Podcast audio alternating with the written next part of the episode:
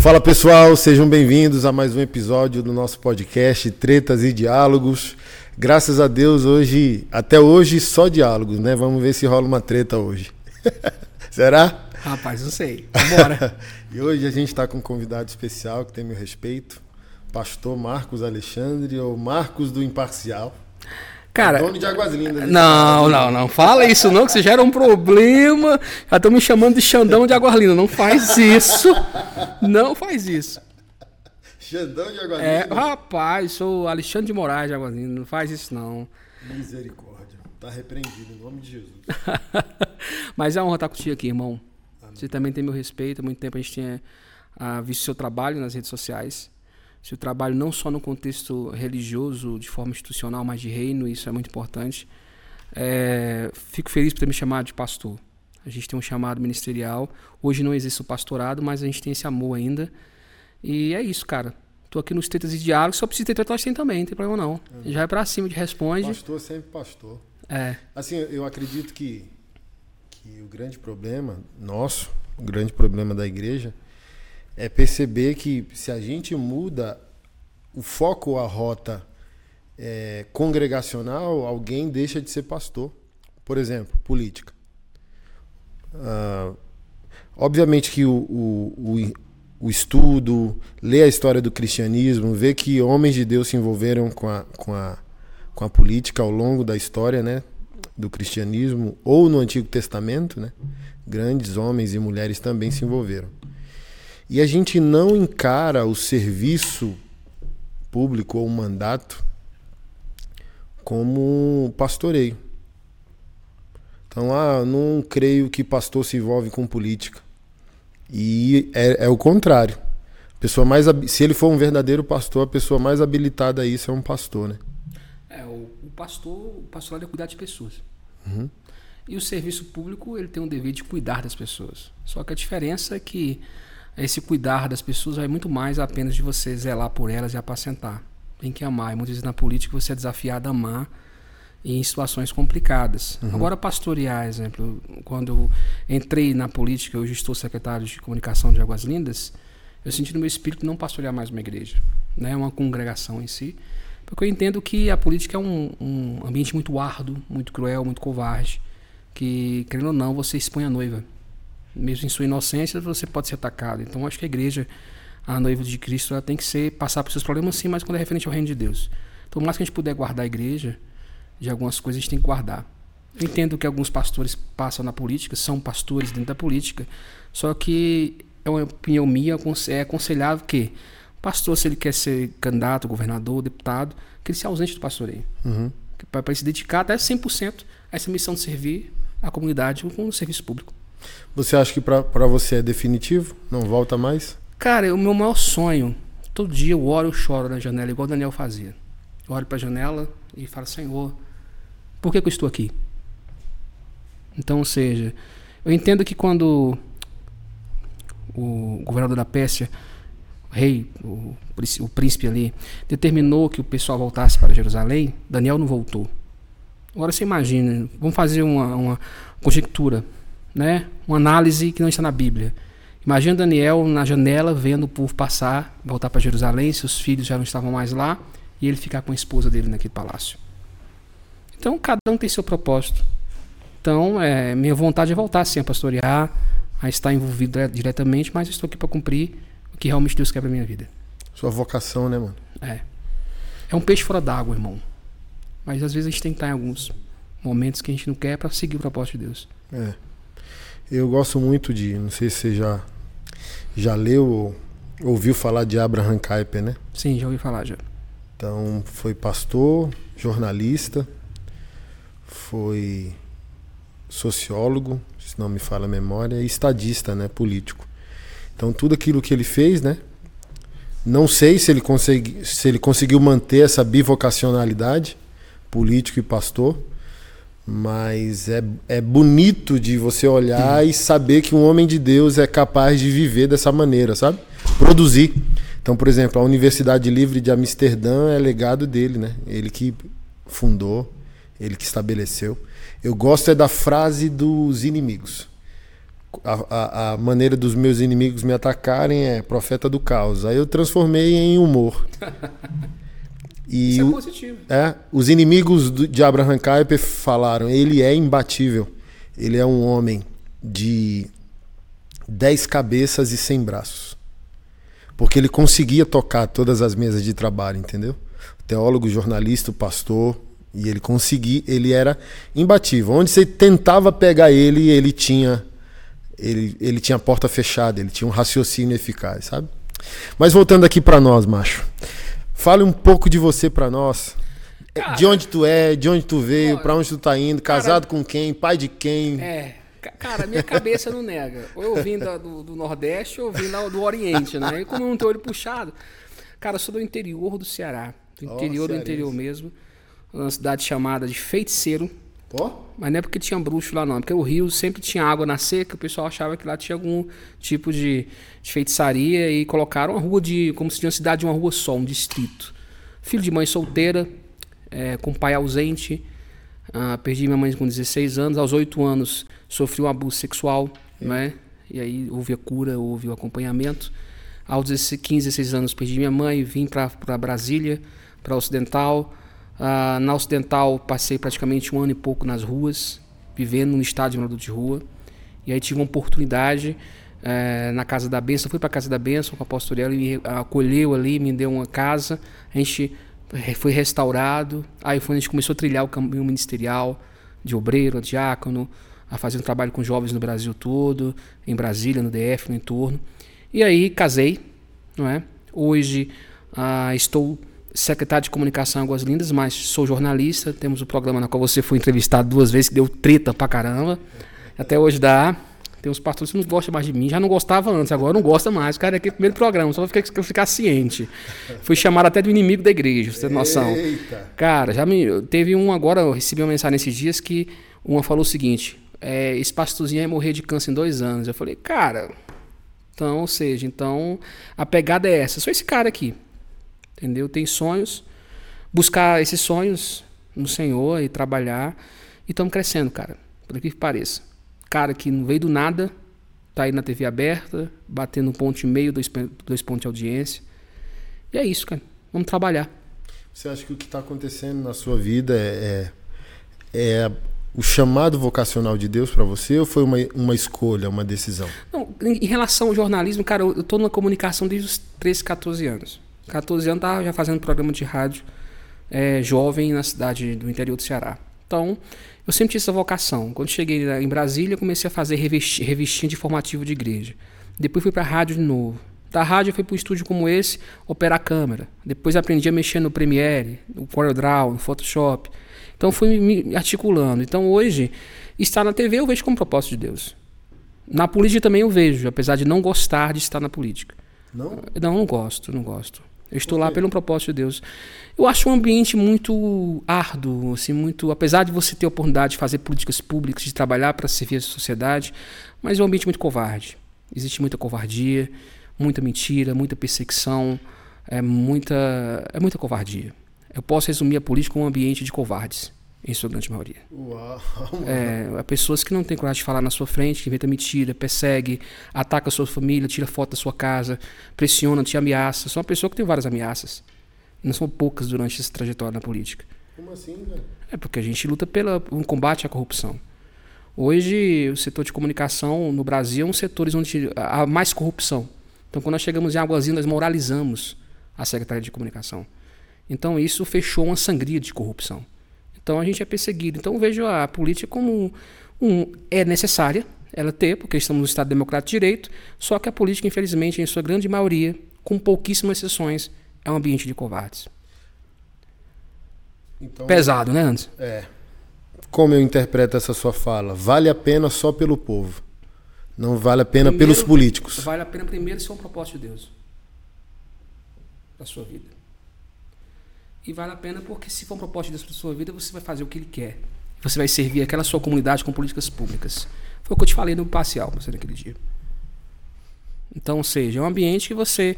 Usamos essa expressão agora no, no, nos bastidores. Você já viu uma limpeza de fossa? Uhum. Você já viu uma limpeza de fossa? Não aquela que apenas coloca o, o caninho para sugar, mas aquele cara entra lá dentro para descobrir onde está entupido. O cara sai de lá com fezes, com excrementos em todo o corpo. Ele chega em casa, ele pode tirar, tomar o melhor banho da vida dele, e mesmo assim ele vai sentir o odor em suas narinas. Assim é a política. Deve ser uma luta violenta para poder manter a sanidade, né? E para continuar. Porque, exemplo, você para continuar na política, uma pessoa como você, tem uhum. um projeto muito lindo, uma pessoa como eu, que a gente não veio desse ambiente. Então, é por propósito de Deus. Dizem, não tem como estar na política sem se corromper. Sim, tem como.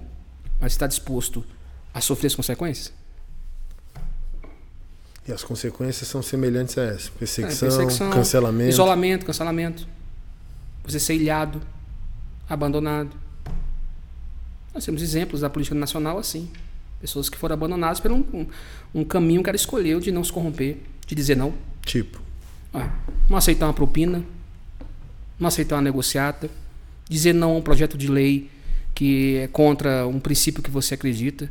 Assim, existem grandes exemplos no Brasil. São pouquíssimos e raros, mas existe. Quem são os políticos que você chega a admirar? Pergunta difícil. Eu admirei muito o Bolsonaro no início. E admiro hoje dos, dos líderes brasileiros o que ainda chega perto do que a gente acredita de uma sociedade melhor e justa no, na questão e no quesito, do, no requisito, no quesito, no padrão de família brasileira é o Bolsonaro. Eu estava vendo um vídeo nesses dias na Assembleia de Deus do, do filho do Bispo Manuel Ferreira no Rio de Janeiro. Uhum. Um vídeo na qual o pastor Abner canta a canção do Voz da Verdade. E eu vejo a Michelle ali, eu não conheço pessoalmente, mas eu vejo ela quebrantada. Eu vejo o governador de São Paulo aos prantos também. Eu vejo o cientista Marcos Ponte é, confessando que Jesus mudou a vida dele em uma canção. Então eu vejo uma mudança muito grande no Brasil. Aí você acha que, no termo espiritual, o diabo quer que um cara desse continue no governo? Não. Com seus problemas. Você fala, tá, Marcos, mas então o cara pode ter de problemas relacionados à corrupção em Deus que ele lá. Irmão, como você disse, somos corruptíveis. Mas esses princípios são estabelecidos por Deus. Então acredito em propósito. Então o Bolsonaro é uma pessoa que eu admiro nesse requisito. Em outras situações, não. Não admiro o, o governo do PT, acho o governo do PT que está aí porque foi a mão de Deus.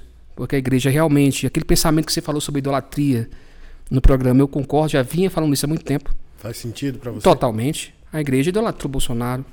Então, seja, ali é um, um recado para a igreja brasileira. Que Deus não vai aceitar que ninguém seja um, um Messias.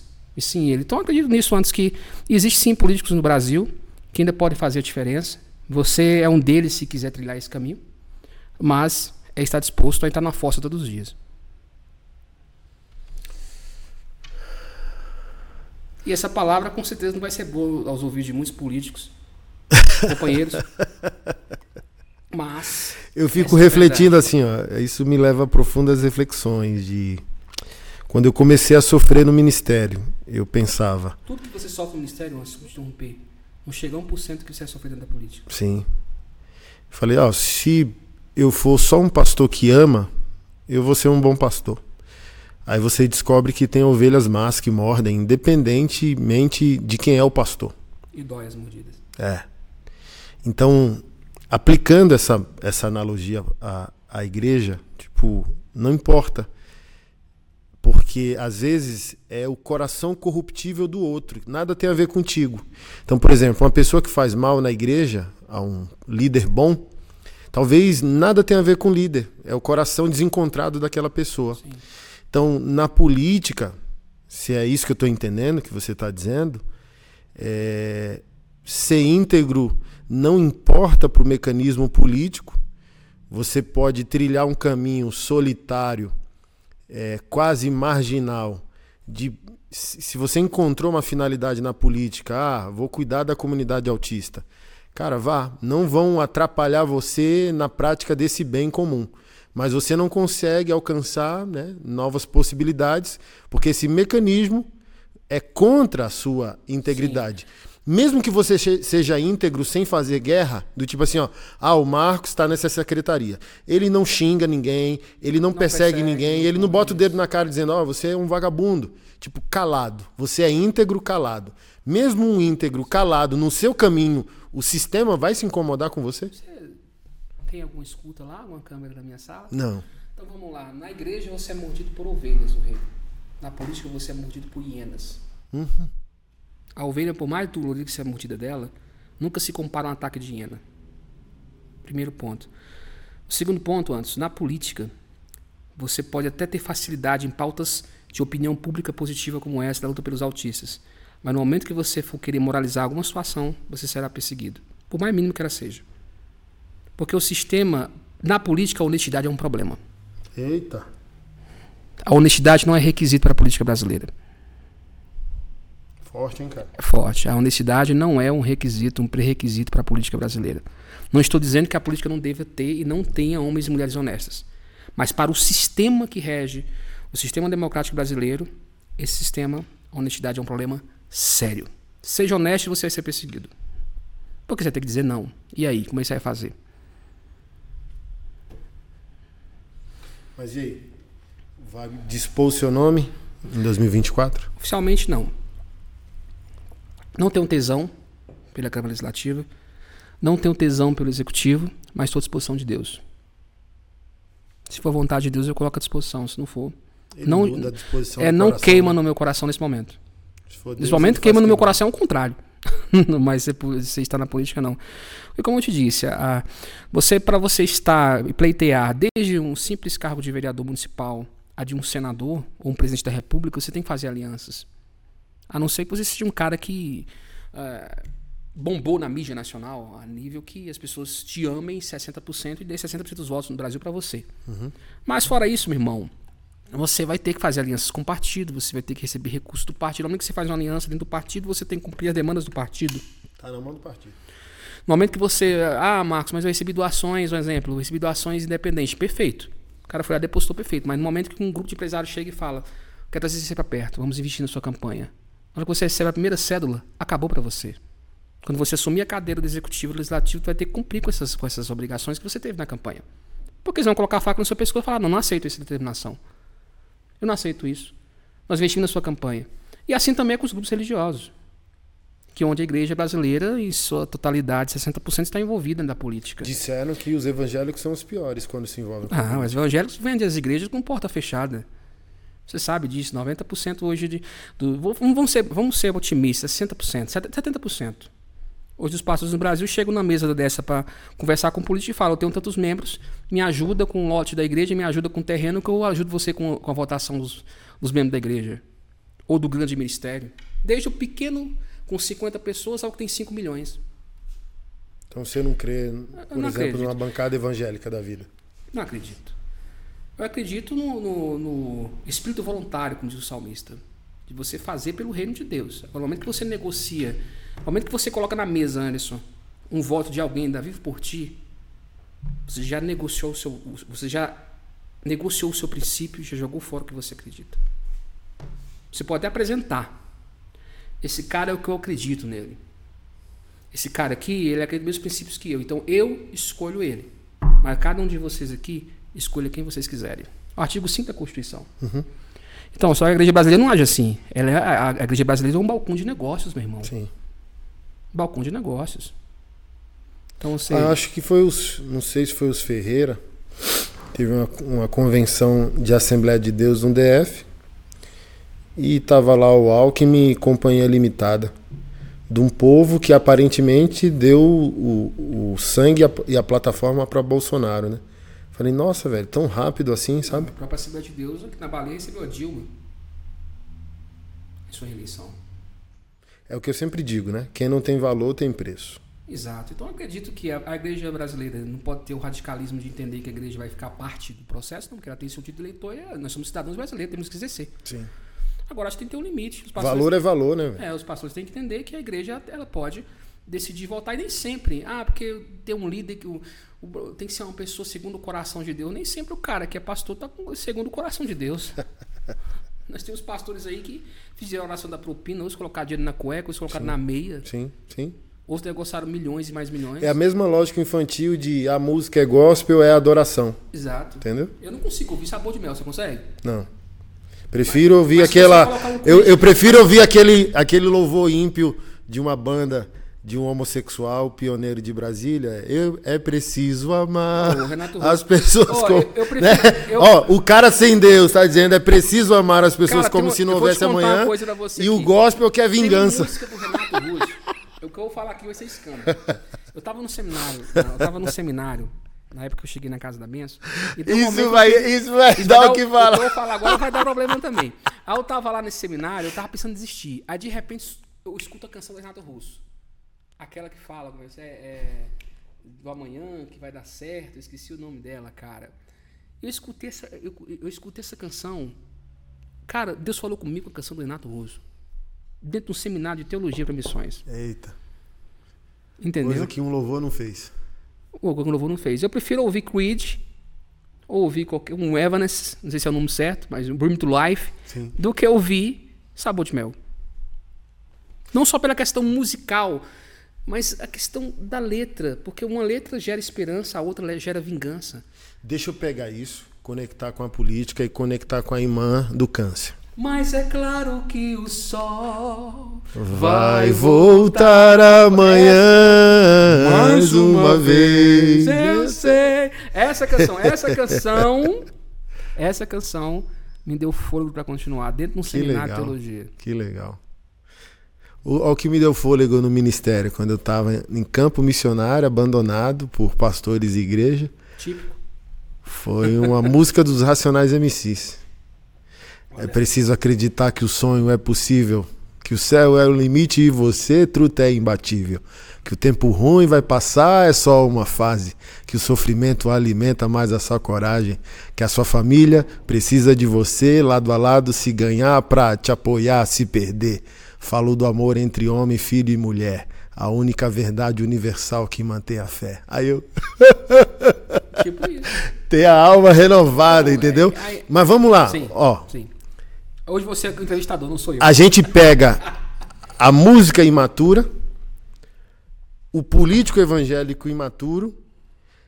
Isso é resultado de uma igreja imatura onde a irmã te procura para fazer um comentário que Deus vai me matar de câncer nos próximos dois anos. Do tipo assim, uma fraca teologia, um fraco crente que se alegra com a injustiça ao ponto de desejar a morte santificada por meio de um câncer a um pastor que só está proclamando a justiça, mesmo que ele erre. Porque se ela fosse madura, ela diria: Olha, eu não concordo com tudo que ele está fazendo, mas o que ele está fazendo é correto. Ele está moralizando um, um, uma, situação. Um, uma situação. Então, assim, é desse exemplo ontem. Aí eu sou um atirador de elite. Aí tem o culpado e o inocente. Aí eu dei cinco tiros no culpado, pegou um de raspão no inocente. Ou me perdoa, vou pagar as custas aqui da, do dano que eu te causei. Então, se o crente é maduro, ele chega para o Anderson e não discute estética. Ele vai discutir essência. Então, essa mesma irmã que quer me dar um câncer em nome de Jesus, é a mesma irmã que vai dizer bem assim: olha, é, ele está querendo santificar a vida de pastores, mas olha o tamanho da barba dele. Me procuraram para falar isso no meu Instagram. Falou bem assim, ó, você não tem moral nenhuma. Só para deixar claro que a minha é mais bonita que a sua. A sua é mais máscula, é mais viking. Você não tem moral nenhuma de confrontar um pastor pedófilo. Você escuta rock. Olha o tamanho da sua barba. Aí eu falei, minha irmã, até Jesus voltar ou eu morrer, que o Senhor me preserve pecando dessa maneira. Uau que os meus pecados até eu morrer sejam uma barba grande e ouvir rock and roll. Olha só, cara, que absurdo. Então vamos juntar tudo, porque para mim é o seguinte, o crente evangélico, ele não se tornou, o político evangélico não se tornou inútil ou corrupto na política. Uma má teologia, quando envia um cara desse para um mandato, já era. Não dura um mês, ele vai ceder. Então, a gente tem uma música ruim, que não está expressando os valores do reino e às vezes a gente está encontrando mais valor fora do que dentro. Tem um, uh, políticos, eu sentei com um grande nome da bancada evangélica, não vou falar o nome dele para não gerar problema para ele. Mas ele disse que 70% da bancada evangélica não é evangélica, é pagã. Ele falou 70% de nós está desviado. Falei, como assim? Aí ele falou: Você tem certeza que é um chamado de Deus você se envolver na vida política? Eu falei: Agora eu tô mais convicto. Porque ele falou bem assim: Ó, vou falar para você. É, A maioria dos pastores são emergentes. Foram homens pobres, iletrados. Aí receberam uma unção de Deus, um chamado, e unção traz fama, poder, status, dinheiro. Por exemplo, eu fui, estou 42 anos, metade da minha vida vivi na pobreza. Então eu vim me, me graduar pastor. Não tinha, não tinha a menor possibilidade, de eu fazer um curso superior uh, uh, sem o ministério, ok? É... Aí quando esse pastor tem fama e sucesso, ele não consegue lidar com essa guinada na vida dele. Aí facilmente ele vai ceder. Então, na lógica do, do, do cristão político ou do pastor político, quando ele recebe a honra do status. Aí esse líder da bancada evangélica falou assim: Eu vou te mostrar onde o político evangélico e o pastor político cai. Esse cara que não tinha nome nenhum, fama nenhuma, agora ele tem um mandato. Agora ele tem um poder nas mãos.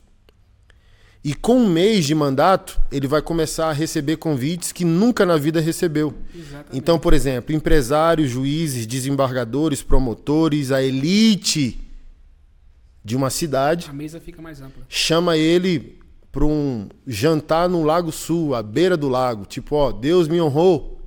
Deus me honrou. Deus está fazendo. Aí ele vai lá. Aí os poderosos ali. Aí ele tinha a ética do álcool, por exemplo. Dificilmente ele colocava um álcool na boca. Aí, ó, oh, pastor, um vinho. Aí na cabeça dele, ah, por que não? Não vou ser religioso. Aí outro vinho, outro vinho, outro convite, outro evento. Do vinho, daqui a pouco para o uísque. Aí daqui a pouco, cinco encontros, ele já baixou toda a guarda dele como homem de Deus. Sou um igual com esses aqui. Aí no quinto evento, esse líder da bancada falou: tem um quartinho secreto ali, o movimento na mansão. Aí ele pergunta: ah, que salinha é aquela ali que eu tô vendo o movimento, umas meninas ali?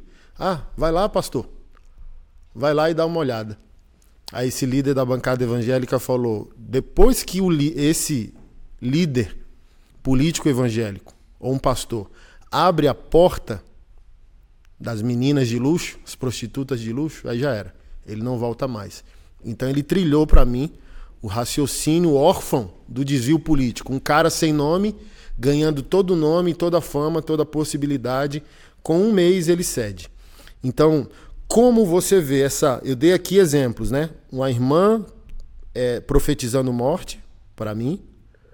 Um político evangélico desviado na bancada evangélica. E uma música que diz que é adoração inútil onde você vê a raiz de toda essa disfunção de fé que não gera gente madura até para as esferas políticas. Tudo é embrionário. Você foi muito macro. Eu vou te levar no micro, coisa muito simples. Quando o pastor da igreja chega para o vereador, para o deputado eleito, e fala o seguinte: Pastor, deputado, vereador, prefeito, a minha filha ou meu primo precisa, precisa dessa cirurgia. Tem como você passar ela na frente da fila? o deputado se sente pressionado porque foi eleito pela igreja, ali faz um tráfico de influência. Hum. Começa aí, é no embrionário. Isso que você falou, isso aí, é grande. Mas já começa ali na momento vai lançar a campanha. Vou te colocar lá, mas para você defender os interesses da igreja. Não está falando do reino, está falando da instituição religiosa. Ah, na música gospel existe um sistema, Anderson. Imagina um círculo nessa mesa. É o sistema capitalista religioso. Você sabe que Atos 2 quando fala justamente sobre qual o papel da igreja no, no momento embrionário e apostólico, que era visitar, estar presente, sair de casa em casa, partir do pão, ter comunhão, ouvindo os apóstolos diariamente e sendo discipulado por eles, perseverando na doutrina dos apóstolos. Que doutrina? Que foi pregada em Marcos, finalzinho. Expulsar os demônios, curem, sejam batizados. A doutrina que os apóstolos ouviram. Quando a igreja migra para Roma e é toda essa institu que o Estado entra na igreja, aí começa a ter problema, irmão. Então há um círculo. Hoje o pastor abre uma instituição, porque na cabeça dele Deus mandou ele abrir igreja, o espírito de abre salão, abre um salão. Aí abre um salão, abre salão, aí vai lá, abre o salão. Entendi. Entendeu? Piada, abre o salão ali, cara. Aí ele abre o salão. Aí ele começa a agir como empreendedor. Eita. Temos que crescer. Então, para crescer a igreja, ele vai precisar entrar no sincretismo religioso, no círculo. O capitalismo aluga-se, eu tenho que manter. Vamos para o sincretismo. Vamos vender o que é sagrado, vamos vender o óleo. Depois daí, ah, não conseguimos manter, temos que crescer mais. Então vamos agora para o gospel. Vamos fazer os shows, vamos cobrar. E aí, nesse terceiro círculo, tem o quê? A política. Precisamos de alguém lá dentro. Então, esse círculo vicioso tem que se manter. E é o que acontece no Brasil. Se há prostituição no gospel, por quê? Porque o cara tem que entrar no mercado. O cara tem que fazer canções motivacionais. Não se canta mais o evangelho. São canções de vingança ou canções motivacionais.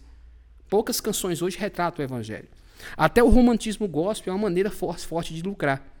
Então tudo isso, cara, faz parte de um sistema, de um mercado. Da política a mesma coisa.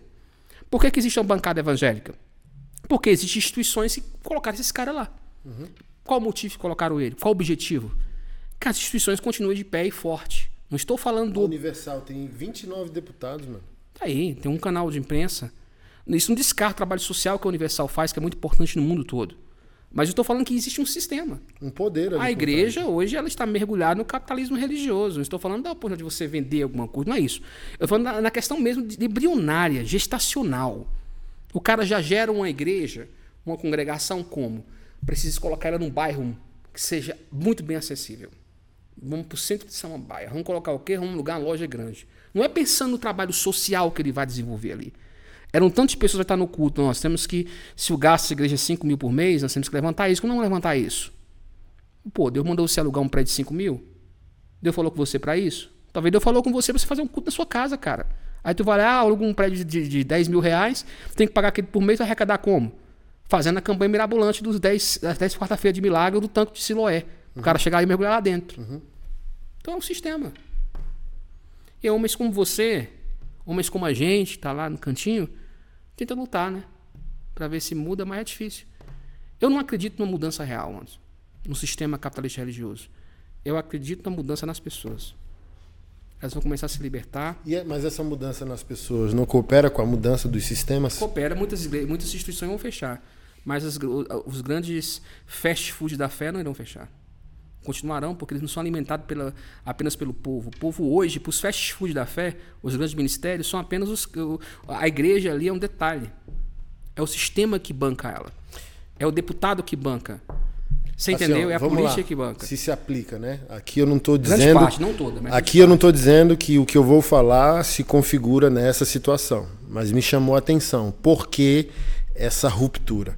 Igual, por exemplo, o pastor Márcio Valadão jubilou, se aposentou.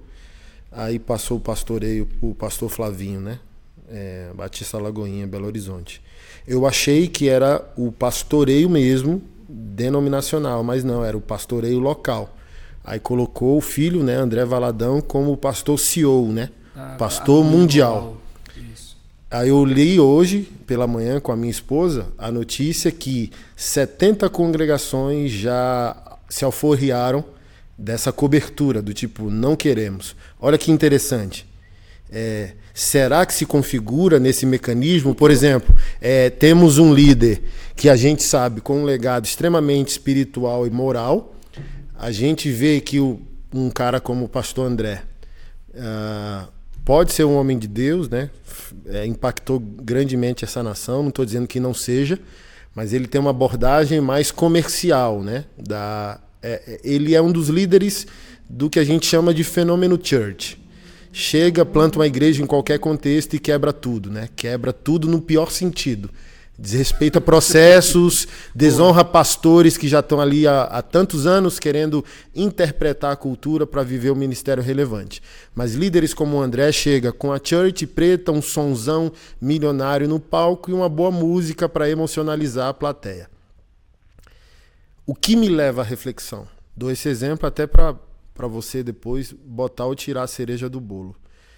Será que esses 70 até agora pastores que saíram mesmo, já mudou o nome, tipo, eu sou Igreja Batista da Pampulha, mas não sou mais Igreja Alagoinha, do tipo assim, ó, não me identifico.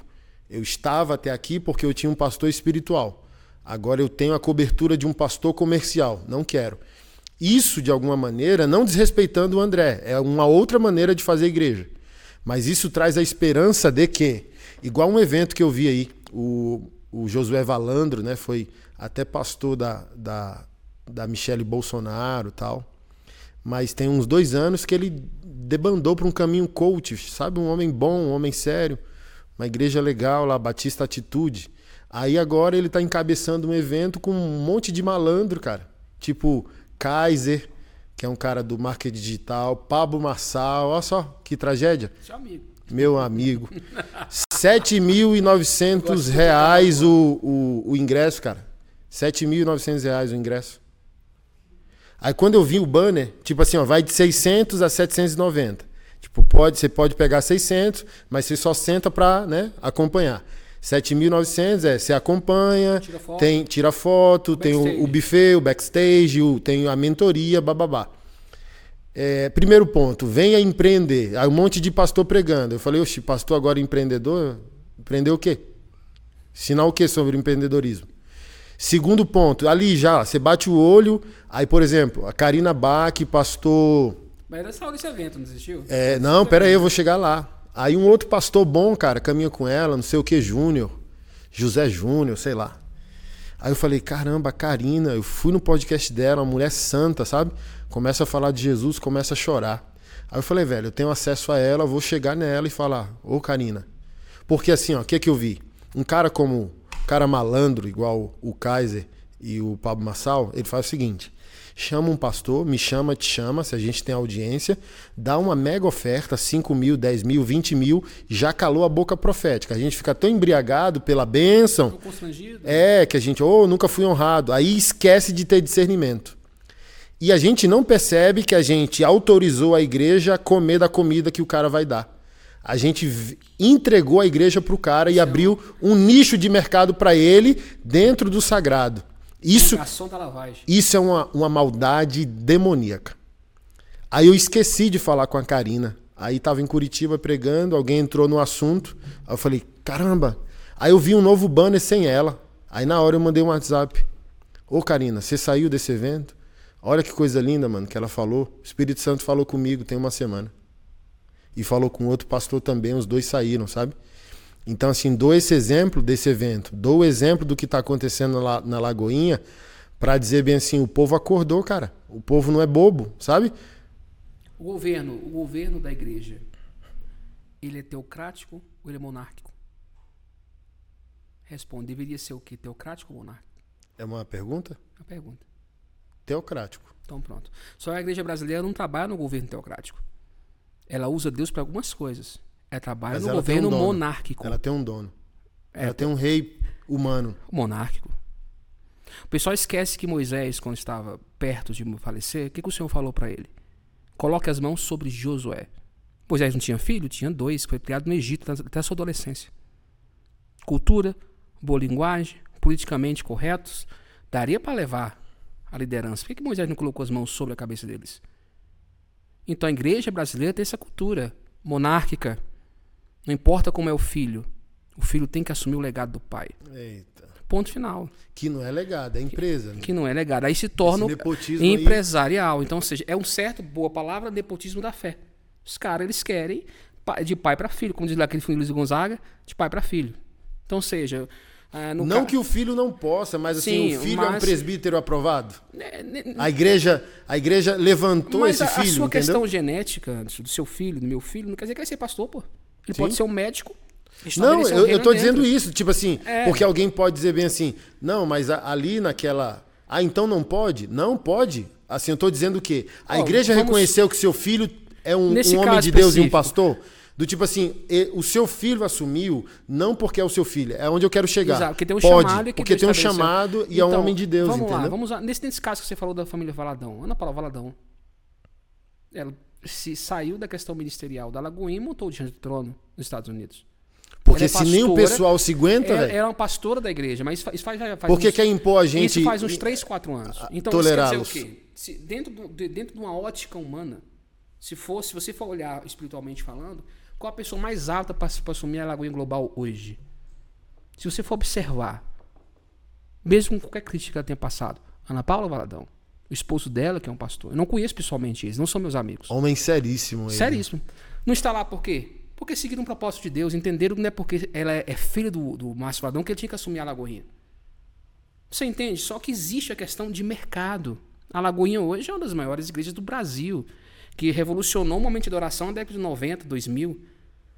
Existe um tempo antes e depois da Lagoinha, como na América do Sul existe um tempo antes e depois de Marcos Witt. Então existe um legado. Quem assumiu? O próprio pastor, esse rapaz lá da Lagoinha, o cara foi discipulado pelo Valadão desde o início, assumiu a igreja e enfrentou problemas lá dentro. Por quê? No, 24 horas depois, a, Lagoinha já enfrentou problemas dentro da igreja. Por quê? Porque o pessoal achava que esse pastor que assumiu a Lagoinha era o global. Uhum. No tanto que porque o, o, Valadão veio a público, o filho dele veio a público. Então, acredito eu que o André Valadão é apenas uma estratégia de marketing global para que a família Valadão não saia do cenário. Porque Ana Paula não está mais no cenário, dentro da Lagoinha. É diante do trono. Então, isso vale para todas as igrejas, isso vale para a Casa da Bênção, vale para a Universal, vale para a Assembleia de Deus notório. Pai morreu, o filho tem que assumir. Não vai ser aquele cara que tá aí há 40 anos junto dele. Pode ter certeza que, mesmo que o concílio, mesmo que o sinédrio, o que for, presbitério, entenda, o filho, pouquíssimas igrejas são seríssimas nisso. Pouquíssimas. Você conta no dedo e ainda vai sobrar dedo, meu irmão. Vai sobrar dedo. Meu irmão, batemos o nosso horário com as suas últimas considerações, eu queria saber quais são as suas esperanças. Como que você enxerga o futuro da sociedade, da política e da igreja? Cara, eu vejo hoje. Eu não tenho experiência no sistema religioso. Eu acredito numa implosão de reino bíblica, uma implosão de, de uma exegese, de uma palavra rema, de uma revelação profunda da palavra. Eu não creio que o sistema vai mudar, porque ele precisa se manter. Então, eu acho que a luta contra o sistema em si religioso é uma perca de tempo, mas modificar as pessoas lá dentro é isso que é importante. Ensinar pessoas. Os impérios, os impérios vão continuar de pé. Roma ficou de pé durante anos, está de pé até hoje. Não cai. Existe um peso muito em cima disso. Então, eu acredito na esperança que a igreja irá se revolucionar, não na questão de rebeldia, mas ela irá se transformar, irá ter uma metanoia, como diz Romanos 12, através de homens como você, outros profetas colocaram à disposição a pregar a palavra de verdade sem esperar nada em troca. As pessoas vão começar a ler mais, vão começar a estudar mais, vão começar a orar mais. Sobre a política brasileira, no mesmo contexto, é, o governo do PT está aí, acredito que é, não, vai, não vai ser um governo muito, infelizmente, próspero. Gostaria que fosse, porque eu torço para que o barco ande bem. Mas eu não acho que vai ter uma boa sinergia com a Câmara. O Lula, eu pensei que ia ter uma boa sinergia no Congresso igual o primeiro e o segundo mandato, mas ele não teve, então ele está fazendo muito. Você acha que ele completa o mandato? Não sei. Eu acho muito difícil, mas no decorrer da caminhagem, como ele tem apoio do STF e de outras situações, eu acredito até que ele vá a trancos e barrancos. E a esperança é essa, antes que homens como você não desistam, pessoas como nós não desistam. Sigam em frente e caminhem com muita força. Posso divulgar um programa aqui ou tenho que pagar com alguma certeza, coisa? Você que tá ligado com a gente sabe 14h30 imparcial, hein? Tem duas entrevistas com o Anderson que ele realmente me deu uns probleminha, mas tá tudo de boa. Às 14h30 na TV. Ainda não, mas tô quase recebendo. TV Brasília e Rede TV. Cara, aquele programa primeiro foi treta, irmão. Recebi ligação de qualquer lugar. 14h30 na TV Brasília, canal 6.1, para você de Goiânia, canal 21 em todo o Brasil. Net, claro, canal 518. Estamos batendo um papo lá sério, tete a tete. Que legal. E Marcos Imparcial, meu Instagram. Obrigado, irmão, pela Cara, sua presença. foi um prazer, irmão. Tamo junto. Eu fico nervoso, né? É? Eu te falei, entrevista, não, fico nervoso. Nada. Fiquei. Você não sabe aqui minha perna tremendo aqui, ó. É um tique nervoso. Chama, chama o SAMU, chama o SAMU. Tá difícil. Tá bem, tamo junto. Pessoal, obrigado pela audiência de vocês. Que Deus continue abençoando e conduzindo sua vida, seu lar, seu ministério. E a gente se vê no próximo episódio do podcast Tretas e Diálogos. Deus abençoe.